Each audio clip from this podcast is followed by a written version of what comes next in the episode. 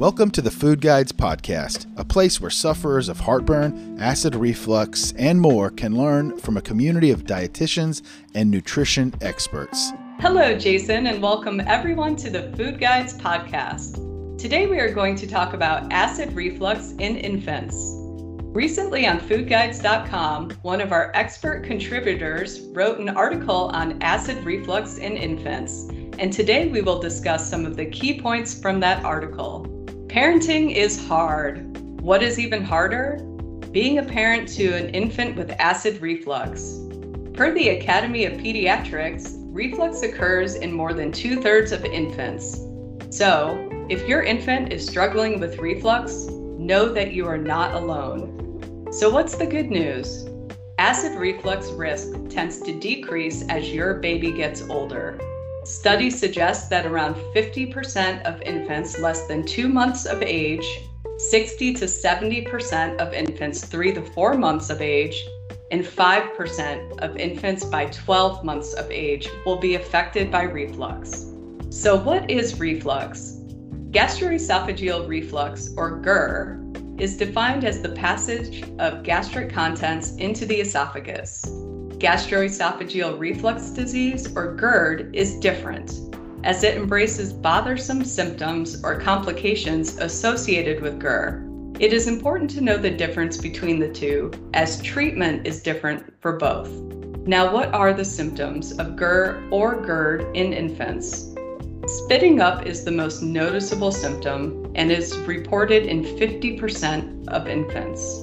Vomiting accompanied by irritability, poor weight gain, feeding refusal, swallowing difficulty, arching of the back during feedings, respiratory symptoms such as wheezing, and poor sleep are diagnostic studies needed in order to know if your infant has G E R or G E R D. Generally, diagnostic testing is not needed. However, if you really want to push for testing, here are some options. Upper G I tract contrast radiography, esophageal pH, and upper endoscopy with esophageal biopsy. As parents, we want to do everything in our power to help our children. So here are a few tips.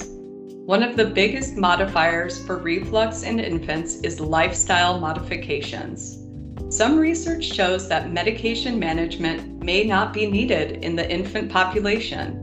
The first modification you can make is feeding changes. In breastfed babies, modifying the mom's diet may be needed. Trialing a dairy-free and egg-free diet for two to four weeks is recommended. Often, food allergies in babies can mimic G E R D, so taking away those possible food triggers will help better determine if it is a food allergy versus G E R D. In those babies that are formula fed, a formula change may be needed, specifically to a hydrolyzed protein or amino acid-based formula. Additionally, decreasing the feeding volume while increasing the frequency of feedings. And when it comes to thickeners, please note that the F D A does not recommend thickeners in preterm infants, those who are born prior to thirty-seven weeks.